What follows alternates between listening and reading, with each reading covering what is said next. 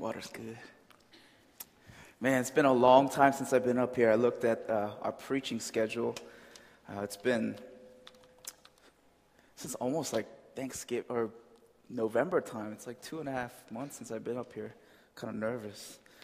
It's good to see everybody here from this distance. Timothy, youth group, I can see everything from up here. I forgot how, how a God-like this position is. Like I see everything. So get off your phones. um, yeah, and, and, you know, in light of that, I was just joking around with uh, my youth group, and on Friday I was like, usually I say, you know, take out your Bibles or your cell phones or your iPads or your smart tabs, whatever, but I read an article somewhere of how this social media thing and smartphones are really destroying like relationships. So I was like, no more of that. Bring a hard copy or look at this thing up here We'll have scripture up there for you. But if you have your Bibles, uh, or if you don't, look up there, please. Uh, turn your Bibles to Jonah 3. Going to the book of Jonah, continuing our series in that.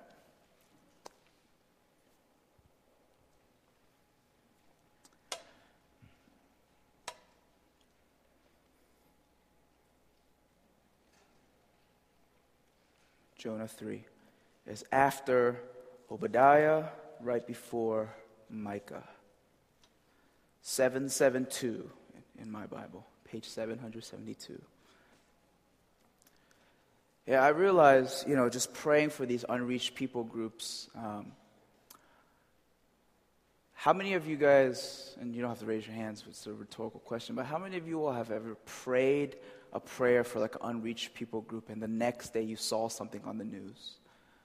You know, and I would argue not too many of us. And you know, and it begs the question: It's like, why do we pray for them? Why do we go through every Sunday praying for a nation or an unreached people group? And I'm convinced that it's this: one of the greatest things and the desires that God has for us as individuals. Community purpose is a little bit different, but as individuals, I believe it's to be holy as I am holy, to be like God, as we are created in the image of God, act like Him, think like Him, talk like Him, be like Him, right? To be as Christ was. And in the same way, when we're praying for these unreached people groups and nations, essentially what we're doing is through prayer, we're saying, God, right? Yes, I'm praying in faith that something amazing will happen that will bring these people back to you. But one of the primary f- things that I feel like God is asking us to accomplish is through prayer, be more like minded like me. And as you pray, would your compassion and your heart for these people grow? Does that make sense? It's not like God do all these amazing things. He will. He's an amazing God. But for us as individuals who are called to intercede for these nations, it's God transform my heart and as I pray, make me more like you as a compassionate God. Amen. Right, so as we pray, let's just keep that in mind. As we pray, we're we're uh, uh, we're going through a process of holiness to become more like Christ every day through prayer and intercession for the people around us, for the unreached people groups, for the nations. So, and that has everything to do with Jonah, right? Because God calls him to a Gentile nation, and oftentimes in, in Scripture, you don't ever see, you don't really see um, a, a, a, prophet, a, a book of the Bible dedicated to one mission of one prophet. Right? And Jonah just, in the book of Jonah, it does just that. It talks about Jonah as a prophet, and he's actually mentioned once or a few times, I believe, in Second Kings, earlier in the Old Testament, about how he's prophesying that the northern kingdom of Israel will expand its borders. Right? And he talks about also Assyria and the relationship that Israel, the northern kingdom, has with Assyria, and, and he prophesies there. So he establishes, or scripture establishes him as a prophet. But in this one in particular, it starts off the same way. In verse 1 of chapter 1, it says, The word of the Lord came to Jonah. And oftentimes in prophets, in the times of the prophets, we see and hear God saying the exact same thing. The word of the Lord came to this prophet, the word of the Lord came to that prophet. And he did as the Lord commanded. But obviously, in Jonah, we know the story, how the story unfolds, because we have it right here in Scripture. Jonah, he's asked to go to Nineveh, which is kind of the capital city, which is the capital city of Assyria. And it says in chapter 3, we'll go into it, that literally to go through one end of Nineveh to the other, it takes three days' travel. It's very busy. Uh, the hustle and bustle of, of business and the economy was huge at that time.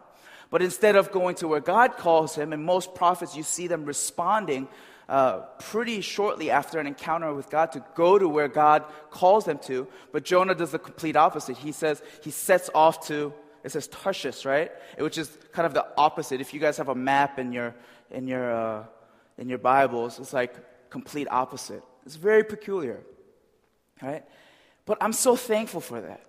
Right? When we read Jonah, one of the primary things that I kind of receive and the, the feeling or the sentiment that I get as I read scripture is that, man, this guy's like me. Anybody else like that? Am I the only like one trying to run away from God from time to time?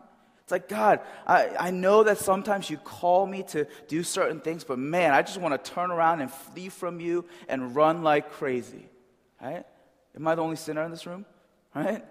I mean, it, it's, it's just fascinating because it's so real, it's so authentic, right? And, and, and, we read things like, we read people like Jeremiah, who wrote, also wrote Lamentations, and he's, he's coined the, the, the name for him, it was the weeping prophet Jeremiah. It's like, man, I don't cry that much for people, lost people, and, and just people acting a fool at our church. Like, this guy just wept and wept. It's like, God, why, why, why? I was like, man, I can't relate to that. But to Jonah, it's a little bit similar. So God calls, there's a period or season of running away. God calls again, and if you've read through chapter 4, it's like you're still upset at God. Your heart is still not in the right place. How many of you guys have experienced an encounter with God, an amazing encounter? And, and you know, I to college and young, uh, young adults and youth, excuse me, I've, I've mentioned youth group or youth group retreats or uh, summer tugs is Friday night meetings that we have, or, or one thing, or, or Banner conference. We have amazing times there. Genuine, genuine encounters with God. Right? But then, a few weeks down the road, it's like, oh, it's the same. Right? Another day, another dollar, that kind of mentality. And it was the same thing with Jonah. He had a genuine encounter with God. God he cried out to God in the depths of the sea, and it says that the, the Lord provided for him. The Lord saved him. He provided for him a fish to keep him alive. Right? You can't get a more real encounter with God than that, and then you're still not the same. What's going on? And this is not to point out anybody or, or discourage or condemn, but it's a, a source of encouragement because we see that God is still sovereign. And that's the point of Jonah 1 through 4. That's the point of the book of Jonah, that God is still sovereign. Right? And today, apologize, this, this intro is kind of long, but we're going to be talking about ministry. And I feel like when I said the word ministry, about three quarters of the people just tuned out. It's like, number one, I'm not called to the ministry. And I think in this society, we've glorified the ministry too much, so like pastoral ministry. Or when I say calling, it's just like, whoa, whoa, whoa, whoa. I'm not called to do anything. I'm me, and I'm going to do me, you know? Right? It's just that automatic reaction. Ministry calling, they're very full power words, if you will, right? In the Christian faith. Say, nah, these people are the ones that do ministry, right? The ones in the front row, not me. Right? These are the ones that are called, but not me. But if you remember correctly, when Paul is talking about in Romans, the, the, responsibility that the Jews have. It says salvation came in Romans 3. It says salvation came first to the Jews and then to the. And yes, it's true that Jesus came first to the Jews. But it also says, as God's people, called by God to be called to God as my people, you're my people, I'm your God, that relationship, we have a very much responsibility for what? To make his name known. Right? So this calling is on all Christian believers. So when we talk about ministry, when we talk about calling, for the sake of this sermon and, and, and next week, I really want us to kind of broaden our mindset and talk about how we, as a people of God, and you, as a child of God, are called by God to make His name known. Right? Let's just put that as a general statement. When I say you're called to ministry, when I say you're called to anything, it's not, oh my gosh, ministry, pastor? No. Missionary? No. It's just called as a child of God to make God's name known. Is that fair? Is that cool? All right. Let's go into scripture. And I'm actually going to start from chapter 2. I'm going to read uh, Jonah's prayer. We'll read chapter 3, which is very short, and we'll go from there. Chapter 2, verse 1. From inside the fish, Jonah prayed to the Lord his God. He said, In my distress, I called to the Lord, and he answered me. From the depths of the grave, I called for help, and you listened to my cry. You hurled me into the deep, into the very heart of the seas, and the currents swirled about me. All your waves and breakers swept over me. I said, I have been banished from your sight, yet I will look again towards your holy temple. The engulfing waters threatened me, the deep surrounded me. Seaweed was wrapped around my head. To the roots of the mountain I sank down. The earth beneath barred me in forever. But you brought my life up from the pit, O Lord my God. Verse 7 When my life was ebbing away, I remembered you, Lord, and my prayer rose to you to your holy temple. Those who cling to worthless idols forfeit the grace that could be theirs. But I, with a song of thanksgiving, will sacrifice to you. What I have vowed, I will make good. Salvation comes from the Lord. And the Lord commanded the fish, and it vomited Jonah onto dry land. And this is kind of like a psalm or a song of thanksgiving from Jonah to God. But nowhere in there is there any sort of repentance. Right? Look again closely. Yes, he says, You brought this upon me, and yes, it's my fault. But he never says, God, okay, fine, I'll, I'll, I'll turn from my wicked ways and I'll respond to you. Right? There's no true repentance of the heart when it comes to this song. It's just thanksgiving. And Jonah experienced the most upfront salvation process, whatever, story, whatever you want to call it, in, in, in all of history. He literally was saved from death, right? At least in the Old Testament so far until Jesus came, right? It's like from death when he was about to go down to the abyss of the earth, it says the earth was, was, was pulling me, drawing me closer and closer to death. He says, Then you saved me. Right? But there's no genuine counter. And there's it's a genuine counter, but there's no true repentance, of change, transformation of the heart. And we'll and I'll touch on that at, towards the end of my sermon. Chapter 3. Then the word of the Lord came to Jonah a second time Go to the great city of Nineveh and proclaim to it the message I give you. Jonah obeyed the word of the Lord and went to Nineveh. Now, Nineveh was a very important city. A visit required three days. Or in other translations, it says the breadth of the city. It took three days to go across. The breadth of the city. Right? On the first day, Jonah started into the city. He proclaimed 40 more days and Nineveh will be overturned. The Ninevites believed God. They declared a fast, and all of them, from the greatest to the least, put on sackcloth. When the news reached the king of Nineveh, he rose from his throne, took off his royal robes, covered himself with sackcloth, and sat down in the dust. Then he issued a proclamation in Nineveh by the decree of the king and his nobles Do not let man or beast, herd or flock, taste anything. Do not let them eat or drink, but let man and beast be covered with sackcloth. Let everyone call urgently on God. Let them give up their evil ways and their violence. Who knows? God may yet relent and with compassion turn from his fierce anger so that we will not perish. When God saw what they did and how they turned from their evil ways, he had compassion and did not bring upon them the destruction he had threatened. Let me pray for us real quick. Father in heaven, we thank you that you are sovereign God. And we thank you, Father, for Scripture. And we pray that the truth of Scripture would transform. We pray, Father, that the truth of Scripture would cut deep into our hearts like a double edged sword, and we would never be the same. Power of Scripture, power of God, voice of God, speak right now in the name of Jesus. We seek you and we surrender all to you. In Jesus' name we pray. Amen. And once again, I, uh, let, me, let me repeat this that Jonah is a very real guy. So it's easy to put ourselves in his shoes. Not that any of us have been eaten or, or bit by a whale or a fish, right? But it's really easy to say that, okay, this is kind of like me. I'm called by God. God says something to me, but I run away. It's for those who have had genuine encounters with the Lord and you're still wondering, what's the deal? What's, well, why am I the same? Right? And in my ministry, in my, in my very few years of ministry, and I, and I think I, people who are more uh, seasoned, like you know, Pastor Neil or maybe some of the elders will know that in years and years of ministry, right, you will see people transformed.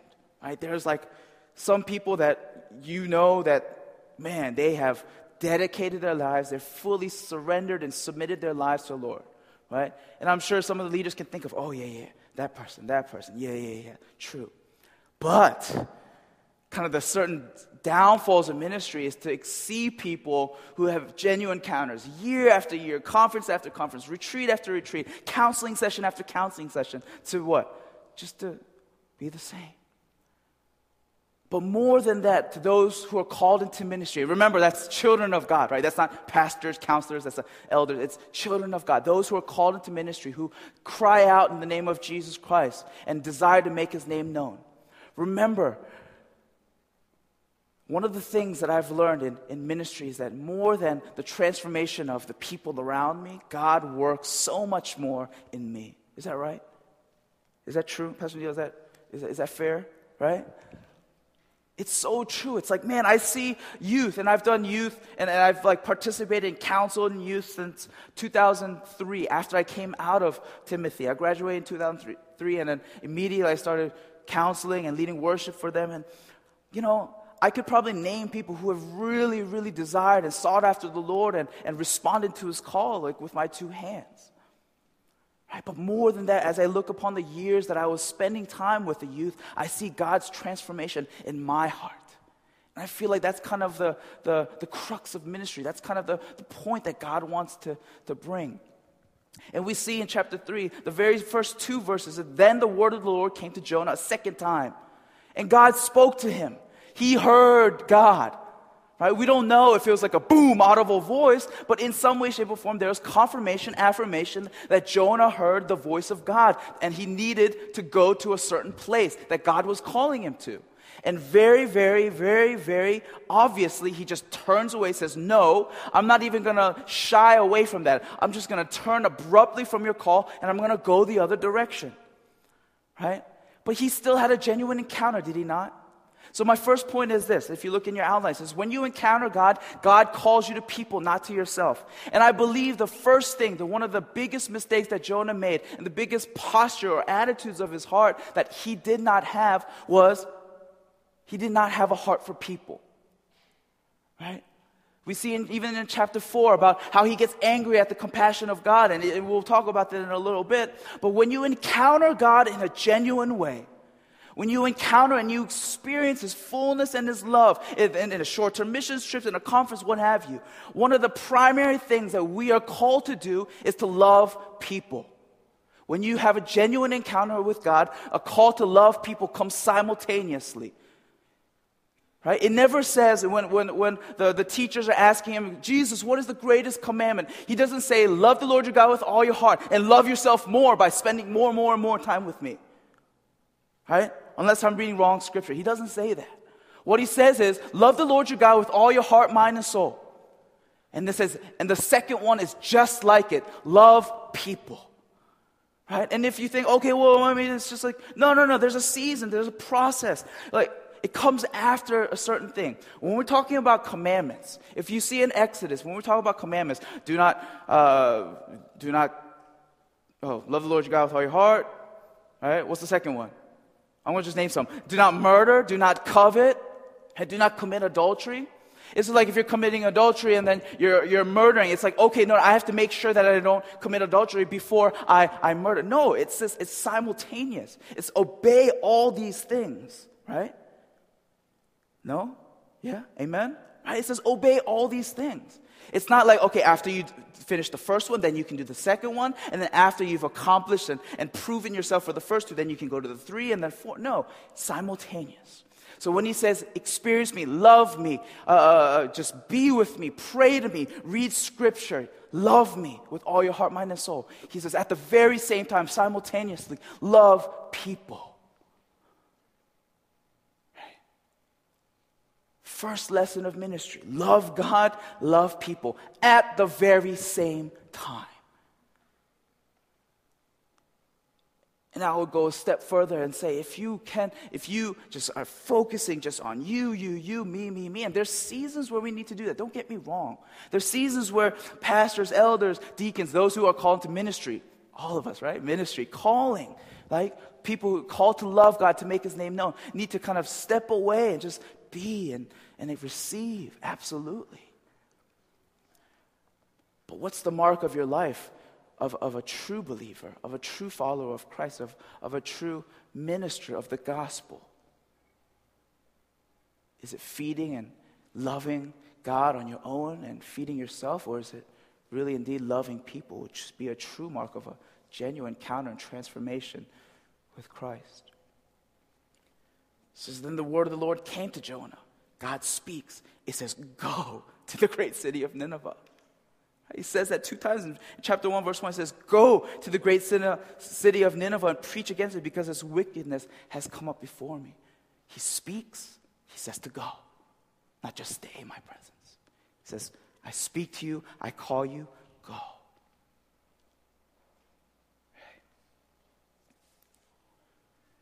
Verse 3 And this time Jonah obeyed the word of the Lord and went to Nineveh. Now, Nineveh was a very important city. A visit required three days. And, we, and I read this scripture for you earlier. But check this out. It says the breadth of the city was three days.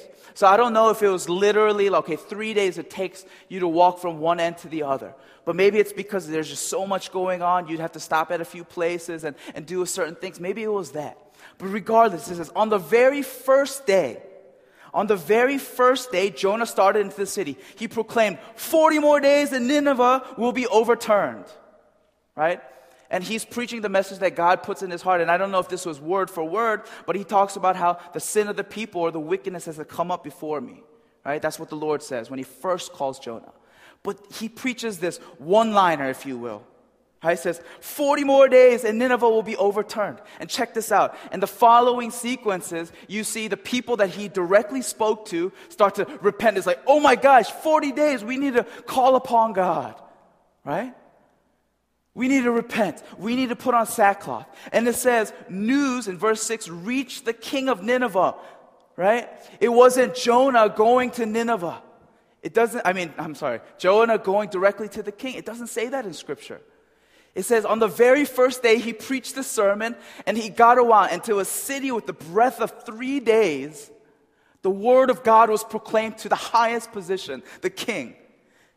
And without even hearing directly from Jonah, the king goes, okay, you know what? Animal, man alike, you're not eating, right? Flocks, herds, people, groups, friends, families, you're not eating. We're going to fast. We're going to pray. We're going to seek the Lord, to seek the Lord of, of this man who proclaimed this thing. And perhaps God will turn and show compassion on us. Which leads to the second point. Says the power of God is revealed in our obedience despite our lack of understanding. When we obey, friends, when we respond to God's call as His people, as His children, Right, to do the work of God, to make his name known, whatever that means. And I'm going to share a quote with you that talks about calling in every sphere of life, because I believe that. But he says, whatever it is for you, when you're called by God and when you obey, it may not make perfect sense. But the power of God is revealed in your simple act of faith, in your obedience. Isn't that fascinating?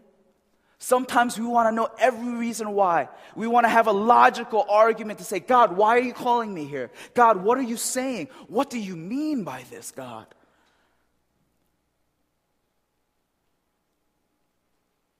Right? And, and, I've, and, and I've heard of people who, who are specifically called into pastoral ministry. They've said this to me Young, I feel like I'm called to pastoral ministry.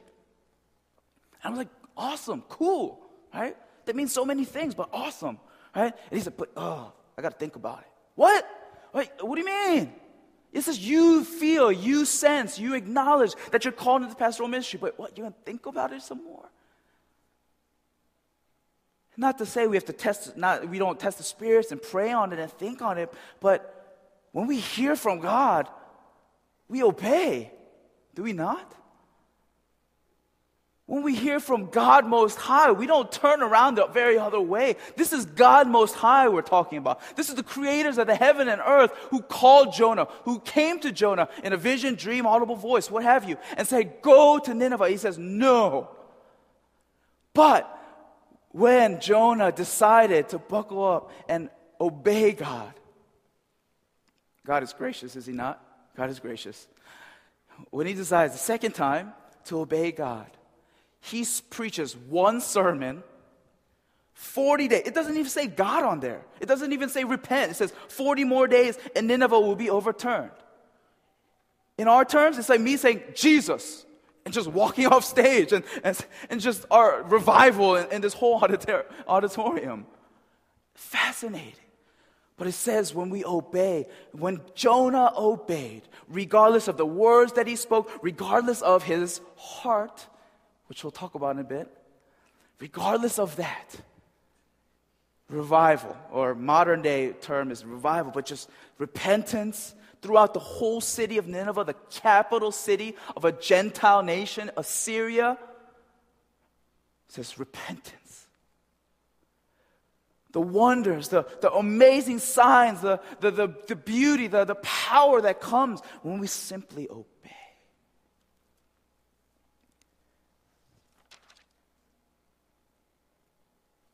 Let me read two quotes from A.W. Tozer, and, and uh, kind of tracking back a little bit, and I should have read this before, I apologize.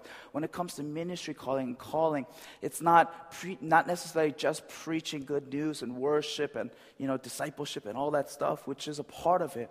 But this is what A.W. Tozer says, and, and I love it so much, especially in the idea of calling and responding to that. A.W. Tozer, just a phenomenal guy, uh, really, really deep. He... Um, he talks about the holiness of God a lot. And this is what he says. He says, Let every man abide in the calling wherein he is called, and his work will be as sacred as the work of the ministry, which is the pastoral ministry or the ministry of the Word of God. It is not what a man does that determines whether his work is sacred or secular, it is why he does it or who he does it for. He says this Let us practice the fine art of making every work a priestly ministration. Every work, every sphere, everything, everything that you are called to do in terms of your vocation or your, your small group leading or, or eldership or, you know, in your business or your law office, what have you, in every work, a priestly ministration. Let us believe that God is in all our simple deeds and learn to find Him there. In everything we are called. In everything we are called to bring glory to God and Him alone. And imagine what our workplaces, our, our schools, and, and every place, physical place we find ourselves, imagine what it would look like if we just approached like this the spirit of obedience, spirit of faith power of God is revealed in our obedience despite our lack of understanding. And we see this again and again in Scripture. Right? Moses in Egypt. He said, I didn't have, I don't have the proper words, I don't have the, the right charisma. It's okay, just obey. I'll send you. I'll, and some of the one of the favorite quotes that is kind of going along in Timothy, and a, a few people in Timothy is this what? God equips the those who are called. Right? And I didn't say that, but I saw it on a Facebook. I was like, yeah, amen. He doesn't necessarily call those who are equipped, he equips the ones who are called. Joshua, when he's taking the Israelites on that journey and they have to cross the Jordan River, it says the leaders of all the tribes, you step foot in there. And then it says, when they took that step of faith, the, the rivers, the, the, the Jordan River, just the waters just went up like a wall and they were able to walk through. But they had to take that step of faith, of obedience. Paul and Ananias, when he was transformed, when he saw Christ, just go to Ananias. God spoke to Ananias and says, Go to this Christian killer. I said, Okay, God, I got some questions, but I'll obey. And guess what happened? Paul, probably the greatest mi- mi- missionary the world has ever known. What would happen if we radically obeyed despite our understanding or knowledge of what God calls us to do?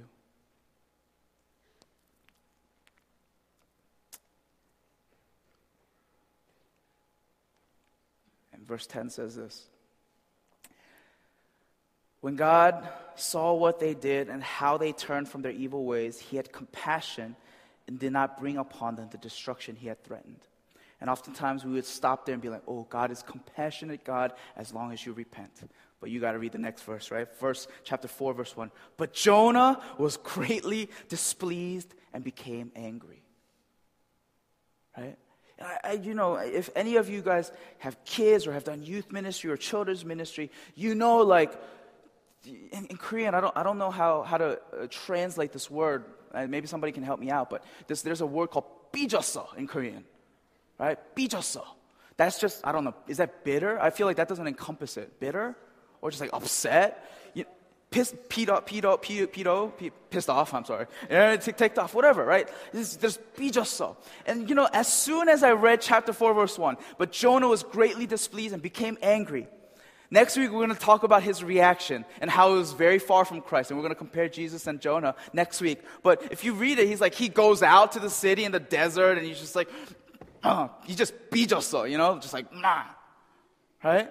And then more and more, I realize, man, this story is just, it's about Jonah being 삐졌어, right? Or upset. And it's just like, he, God had compassion. He saved them. He, he relented on destruction. And, and the first reaction of Jonah, the prophet, who preached this amazing, well, this one liner message, he saw the hand of God move amazingly. And his reaction is, What?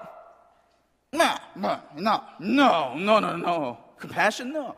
Just, you know what? Better word. 삐졌어. It's like, that sounds annoying, you know? 삐졌어. Oh, Korean language is so funny. Anyways, I'm sorry. It says, But Jonah was greatly displeased and became angry. And let me tell you what I got from that. God had compassion. Jonah responded in a very inappropriate way. And what Jonah doesn't realize, what Jonah doesn't realize from the very get go, God, who is sovereign, who can see this whole situation, he says, you know what, Jonah? And I feel like in heaven they would have this conversation. Really funny conversation. You thought that my primary reason for calling you to Nineveh was the Ninevites.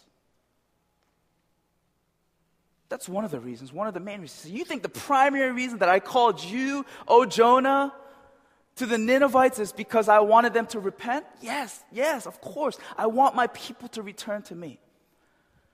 And I can imagine God just taking Jonah just in a loving way and a loving, he's like, oh, you silly boy. Look at, look at what you've done. Look at the way that you reacted and look at how you are now.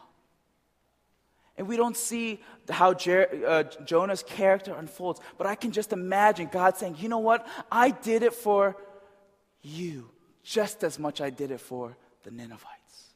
When we respond to the call of God, doing God's work calls, and this is the third point, transforms the called ones and the ones they're called to at the very same time.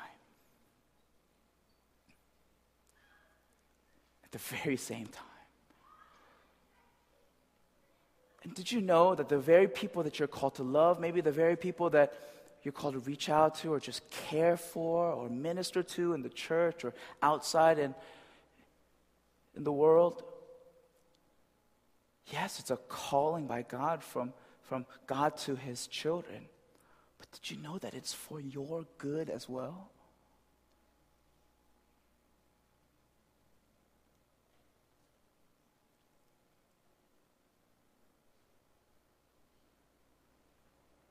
And friends, the, the, you look at this whole book. And I hope you guys react just in a way where it's like, wow, God. Number one, oh my gosh, you're sovereign. You know so much more than I do. Wow, God, when I obey, you can do amazing things. Ministry is not about me, it's about you. You'll take care of it. And God, you're sovereign. I'm nothing. I'm just a, a, a little a vessel that you chose to work through.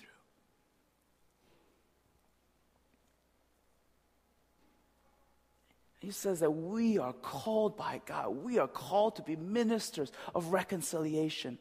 And Romans 8:28 does a phenomenal job of saying that in all things God works the, for the good of those who love you. But he says, good for you, glory to God. And they go hand in hand, friends. And when we obey and we, we trust our decisions and our lives and all of our hopes and dreams to God and say, This is who I am, this is who you are, do as you will. I can only imagine what God will do.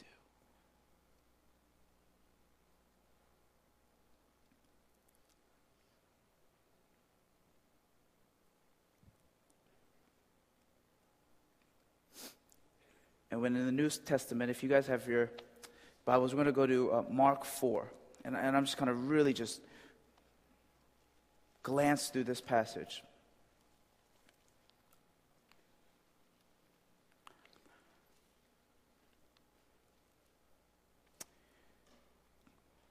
Verse 35 through 41.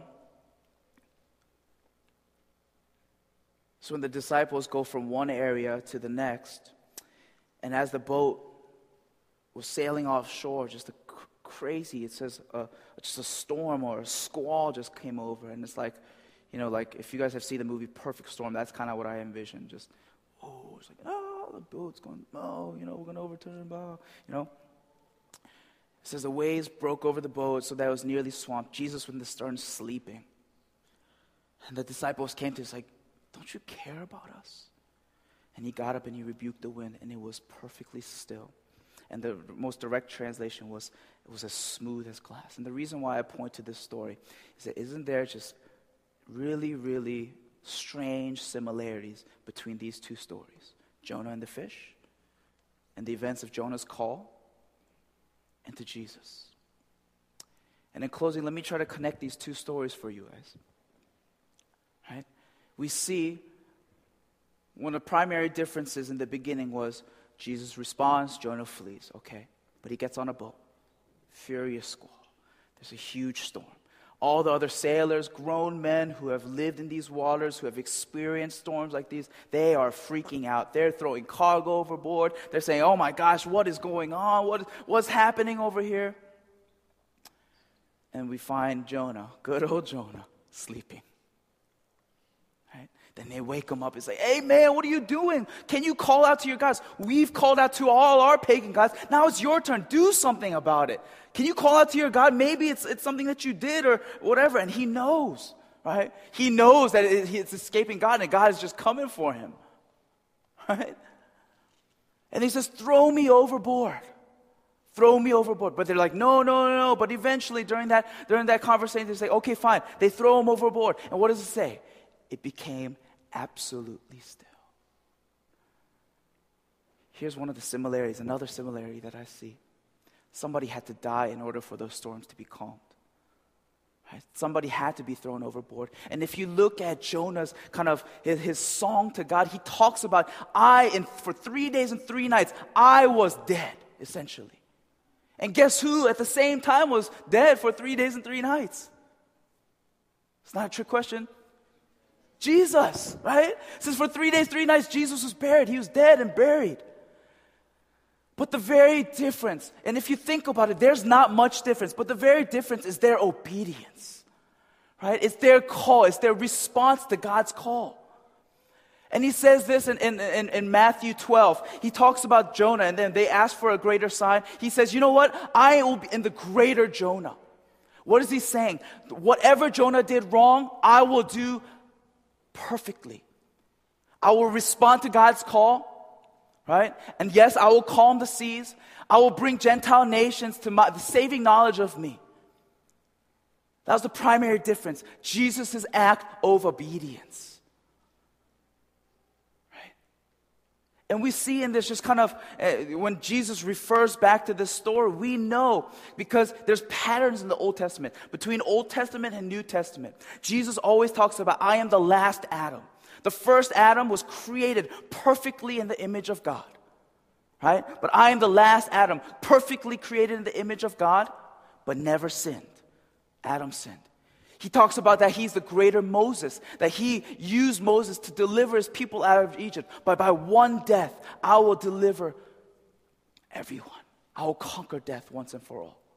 And he compares himself also to the great high priest, right, of Melchizedek. And often, if you look at the Old Testament, it talks about how Melchizedek was very special to Abram. God gave, or uh, Abraham gave 10% of war spoils to the Levites, but 10% solely to Melchizedek. And it's just very special. They honor God, they fear God, they love God. It says Jesus is the greater high priest. No more sacrifices. I am the ultimate sacrifice. So he says, when he says, I am the greater Jonah, we see Jesus in Jonah when he goes through every single step. There's a storm, there's a sleeping person, there's a, there's a quiet storm, quiet, quiet, uh, quiet waters after somebody dies or somebody's thrown away. What is he saying? He says, Do you understand in the same way? In the same way where the knowledge of God an experience with God, an encounter with God, when we obey in radical obedience to do the work of God. He says, just like Jesus, who has overcome death, who has overcome sickness, who have overcome and who have made the storms calm and smooth as glass. He says, that's the same power that you have because not we have much to offer, but because God is sovereign.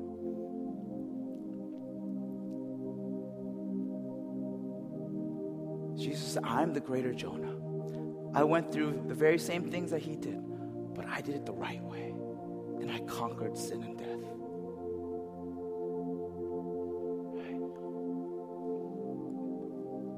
And there's times where we'll never be able to see or reason why God is doing what he do and calls us to where he calls us to. But he says this radical obedience, as you saw in my son Jesus Christ radical obedience when you saw in the second time when I called Jonah. That's the kind of God I am. I am sovereign God.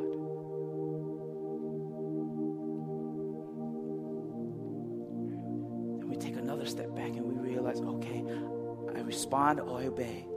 I'll do the work of God. And when we're able, when we get to a, a time and place where we can kind of, in wisdom, just see where God has taken us, is wow, God, that was for your glory for sure. But at the same time, it was for my good. Friends, we serve a sovereign God. We serve a God who calls each and every one of us, wherever we are, to be the hands and feet of Christ. And He gives us examples like Jonah, Moses, high priest, to say, yeah, they did good work. And there's similarities between them and Jesus. But we have the testimony of Jesus and we have all the above to see who God is. How can we not respond to a God who gave us our all?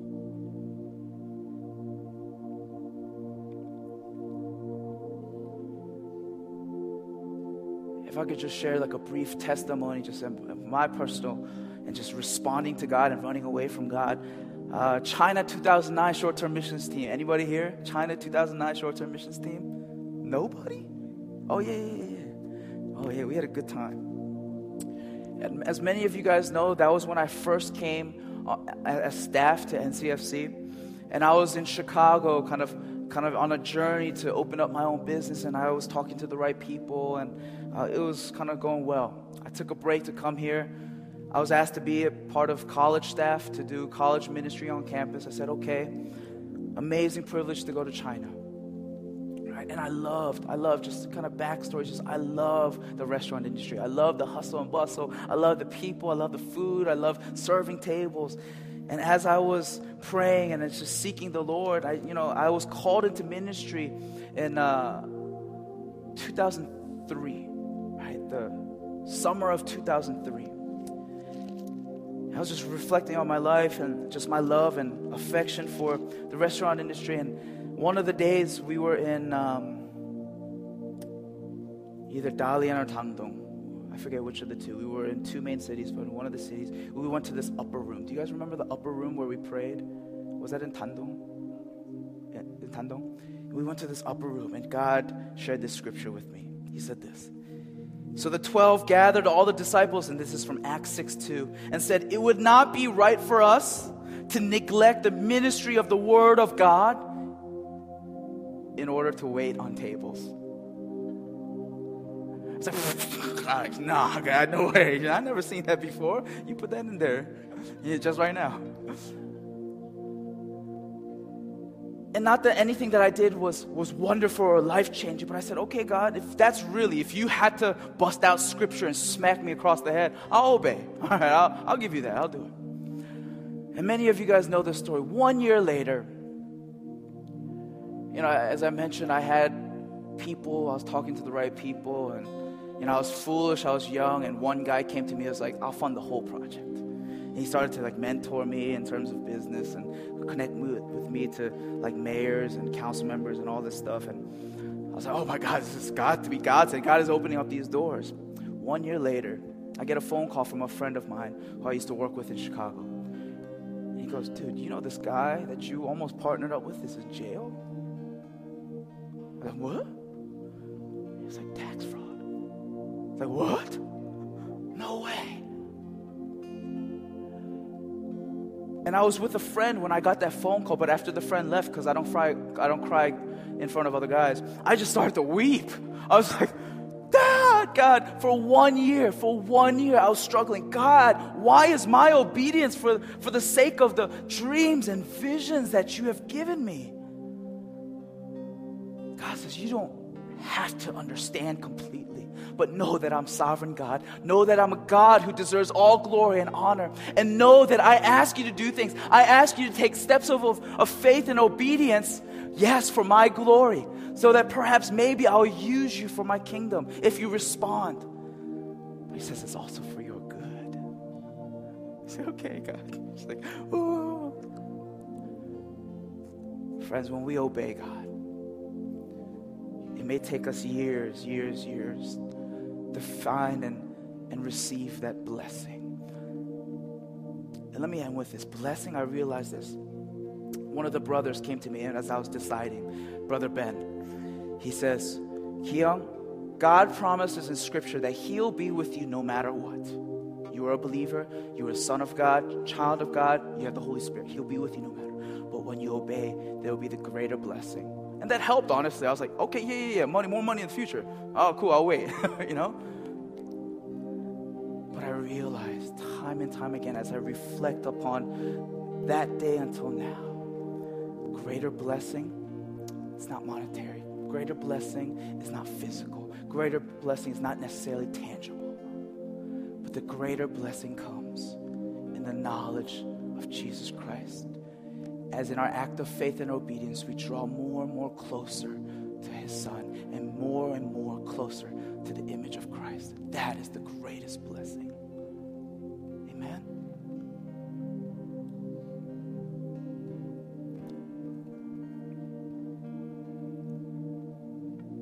Father, we thank you just for amazing scripture, God thank you most of all for being an amazing God who cares for us, who enjoys us, who delights in us, who desires only for children of God to be more like Father God. So, Lord, would faith arise in this place? Would faith arise because we've just read Scripture and we have been reading Scripture and, and see Jesus? And with that testimony, Lord, how can we not, to a God who gave us his all, give us, give you our all, God? So let faith arise to for the ability and the power to surrender all to you, God, to know that you are sovereign to know that a God who, like you, calls us to be ministers of the gospel, to speak truth to the nation that you alone are God. And there's a way, there's a way to have greater life. So we love you and we thank you. We worship you this morning, this afternoon. In Jesus' name we pray. Amen. If we all rise.